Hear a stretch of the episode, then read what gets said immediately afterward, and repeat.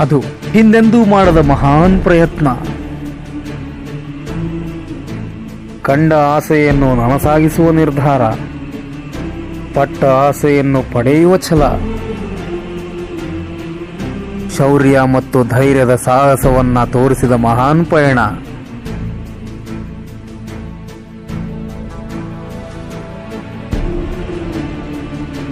ಇಡೀ ಭೂಮಂಡಲವನ್ನ ಹಡಗಿನಲ್ಲಿ ಸಮುದ್ರ ಮಾರ್ಗದ ಮುಖಾಂತರ ಪರ್ಯಟನೆ ಮಾಡಿದ ಮೊದಲಿಗನ ಕತೆ.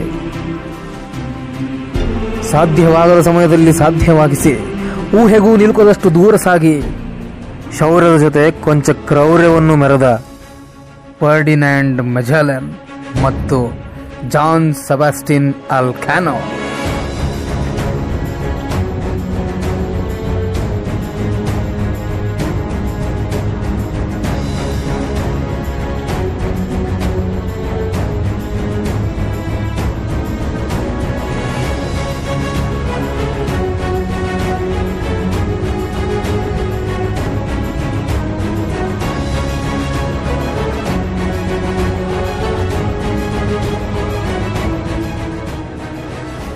ಇಡೀ ಭೂಮಂಡಲವನ್ನ ಹಡಗಿನಲ್ಲಿ ಮೊದಲು ಪರ್ಯಟನೆ ಮಾಡಿದ್ದು ಯಾರು ಅನ್ನೋದಕ್ಕೆ ಸಾಕಷ್ಟು ಗೊಂದಲಗಳಿವೆ.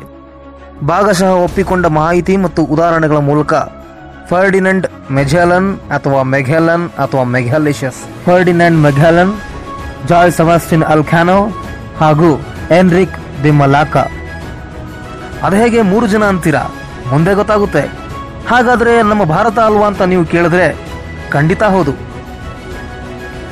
ಐದು ಸಾವಿರ ವರ್ಷಗಳ ಹಿಂದೆ ಭಾರತ ಪರದೇಶವರ ಜೊತೆಗೆ ಮಾಡುತ್ತಿದ್ದ ವ್ಯಾಪಾರ ವಹಿವಾಟುಗಳು Persia, Arabia, Africa, Egypt, Japan ದೇಶಗಳ ಜೊತೆಗಿನ ಸಂಬಂಧ, ಪುರಾತನ ನಾಗರಿಕತೆಯಾದ ಸಿಂಧೂ ನಾಗರಿಕತೆಯಲ್ಲಿ ಸಿಕ್ಕಿರುವ ಹಡಗುಗಳ ತಯಾರಿಸುವ ಪದ್ಧತಿಗಳು ಹಾಗೂ ಹಡಗು ಕಟ್ಟೆಗಳು, ಪ್ರಾಚೀನ ದಿಕ್ಕು ತೋರಿಸುವ ಯಂತ್ರ ಅಂದರೆ ಕಂಪಾಸ್, ಅಷ್ಟೇ ಏಕೆ ಋಗ್ವೇದದಲ್ಲೂ ಕೂಡ ಉಲ್ಲೇಖವಿದೆ. ಆದರೆ ಭಾರತದಲ್ಲಿ ಕಾರಣಾಂತರಗಳಿಂದ ಇಂತಹವರೇ ಮೊದಲು ಇಡೀ ಭೂಮಿಯ ಪರ್ಯಟನೆ ಮಾಡಿದ್ದು ಅನ್ನೋದಕ್ಕೆ ಸ್ಪಷ್ಟ ದಾಖಲೆ ಇಲ್ಲ. ಮುಂದೆ ಸಿಕ್ಕರೂ ಸಿಗಬಹುದು. ನಾನು ಮೂರು ಜನ ಹೆಸರನ್ನ ಹೇಳಿದೆ. ಹಾಗಾದರೆ ಅವರು ಯಾರು?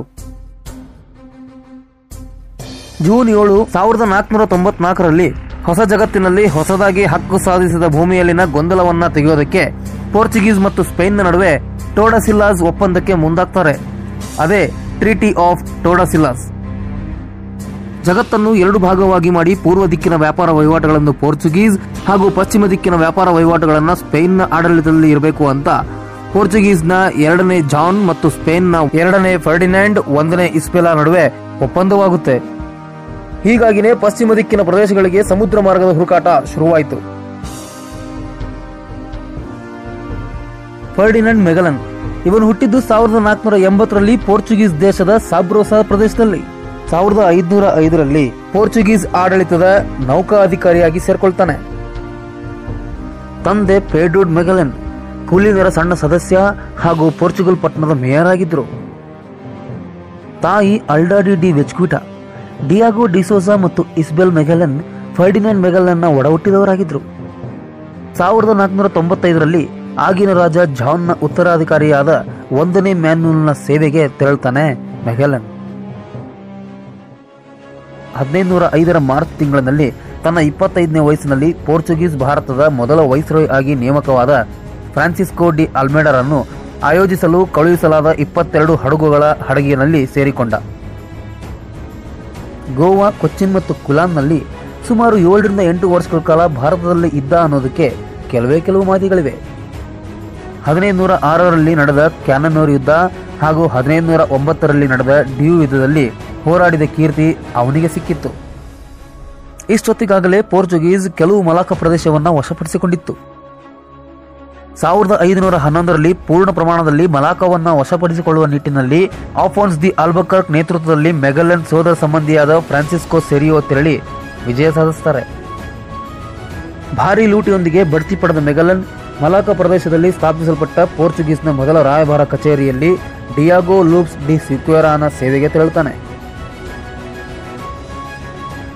ಒಳಒಳಗೆ ನಡೆದ ಪಿತೂರಿಯಿಂದ ದಂಡಯಾತ್ರೆ ಹಿಮ್ಮೆಟ್ಟುವಿಕೆಯಲ್ಲಿ ಕೊನೆಗೊಳ್ಳುತ್ತದೆ. ಸೀಕ್ವೇರರನ್ನು ಎಚ್ಚರಿಸಿ ಫ್ರಾನ್ಸಿಸ್ಕೋ ಸ್ಕಿರಿಯೋ ಮತ್ತು ಇಳಿದದ ಇತರರನ್ನು ರಕ್ಷಿಸಲು ತನ್ನ ಪ್ರಾಣವನ್ನು ಪಣ್ಣಕ್ಕಿಟ್ಟು ಕಾಪಾಡ್ತಾನೆ ಮೆಘಲನ್. ಸಾವಿರದ ಐದುನೂರ ಹನ್ನೆರಡು ಅಥವಾ ಸಾವಿರದ ಐದುನೂರ ಹದಿಮೂರರಲ್ಲಿ ಪೋರ್ಚುಗಲ್ಗೆ ಮರಳಿ ಬರ್ತಾರೆ ಮೆಗಲನ್ ತಂಡ. ಇವರ ಜೊತೆ ಮಲಾಕಾ ಪ್ರದೇಶದ ಎನ್ರಿಕ್ ಅನ್ನೋ ವ್ಯಕ್ತಿ ಮೆಗಲನ್ ಆಳಾಗಿ ಸೇರ್ಕೊಳ್ತಾನೆ. ಮಲುಕಾಸ್ನಲ್ಲಿ ಮಸಾಲೆ ದ್ವೀಪವನ್ನು ಹುಡುಕೋದಕ್ಕೆ ಕಳುಹಿಸಲಾದ ಮೊದಲ ದಂಡಯಾತ್ರೆಯಲ್ಲಿ ಫ್ರಾನ್ಸಿಸ್ಕೋ ಸಿರಿಯೋ ನಿರ್ಗಮಿಸ್ತಾನೆ. ಅಲ್ಲಿಯೇ ಉಳಿದು ಲಿಂಬೋನಾದ ಮಹಿಳೆಯನ್ನ ಮದುವೆ ಆಗ್ತಾನೆ. ನಂತರ ಸುಲ್ತಾನ್ ಆಫ್ ಟರ್ನೈಟ್ ಬಯನ್ ಸಿರುಲ್ಲಾ ಅವನ ಮಿಲಿಟರಿ ಸಲಹೆಗಾರಾಗ್ತಾನೆ. ಮೆಗಲನ್ಗೆ ಮಲುಕು ದ್ವೀಪಗಳಲ್ಲಿ ಉತ್ಪಾದಿಸುವ ಮಸಾಲೆ ಪದಾರ್ಥಗಳ ಬಗ್ಗೆ ಪತ್ರ ಬರೀತಾನೆ ಈ ಫ್ರಾನ್ಸಿಸ್ಕೋ. ಮೊರೊಕೊದಲ್ಲಿ ಸೇವೆ ಸಲ್ಲಿಸುತ್ತಿದ್ದ ಮೆಗಲನ್ಗೆ ಗಾಯ ಆಗಿ ಶಾಶ್ವತ ಲಿಂಕೆ ಒಳಗಾಗ್ತಾನೆ. ಸಾವಿರದ ಐದುನೂರ ಹದಿನಾಲ್ಕು ಮೇ ಹದಿನೈದರಂದು ಮೋರ್ಸ್ನೊಂದಿಗೆ ಅಕ್ರಮವಾಗಿ ವ್ಯಾಪಾರ ಮಾಡುತ್ತಿದ್ದ ಅಂತ ಆರೋಪ ಮಾಡಲಾಯಿತು. ಪರಿಣಾಮ ಸಾವಿರದ ಐದುನೂರ ಹದಿನೈದರವರೆಗೆ ಯಾವ ಉದ್ಯೋಗ ಸಿಗಲಿಲ್ಲ ಮೆಗಲನ್ಗೆ. ಅಷ್ಟೊತ್ತಿಗಾಗಲೇ ಒಂದನೇ ಮ್ಯಾನ್ವಲ್ ಪೋರ್ಚುಗೀಸ್ ರಾಜ ಆಗಿರ್ತಾನೆ. ಸಾವಿರದ ಐದುನೂರ ಹದಿನೇಳರಲ್ಲಿ ಪೋರ್ಚುಗೀಸ್ ಹಡಗಿನಲ್ಲಿ ಹಡಗಿನ ಸಿಬ್ಬಂದಿಗಳ ಅಧಿಕಾರಿಯಾಗಿ ಸೇರಿಕೊಳ್ತಾನೆ. ನುರಿತ ನಾವಿಕನಾಗಿದ್ದ ಮೆಘಲನ್ ಪಶ್ಚಿಮ ದಿಕ್ಕಿನ ಮಾರ್ಗದ ಹುಡುಕಾಟದ ಕಾರ್ಯಕ್ಕೆ ಮುಂದಾಗ್ತಾನೆ. ಅವನ ಗುರಿ ಮಸಾಲೆ ದ್ವೀಪ ಅಂತ ಕರೆಯಲ್ಪಡ್ತಿದ್ದ ಮಲುಕು ದ್ವೀಪ. ಈ ನಿರ್ಧಾರವನ್ನ ಆಗಿನ ಪೋರ್ಚುಗಲ್ ದೇಶದ ರಾಜನಾದ ಒಂದನೇ ಮ್ಯಾನ್ವಲ್ಗೆ ಹೇಳಿ ತನಗೆ ಸಹಾಯ ಮಾಡುವಂತೆ ಕೇಳಿಕೊಳ್ತಾನೆ. ಆದರೆ ರಾಜ ವ್ಯಂಗ ಮಾಡಿ ತಿರಸ್ಕರಿಸಿ ಬಿಡ್ತಾನೆ.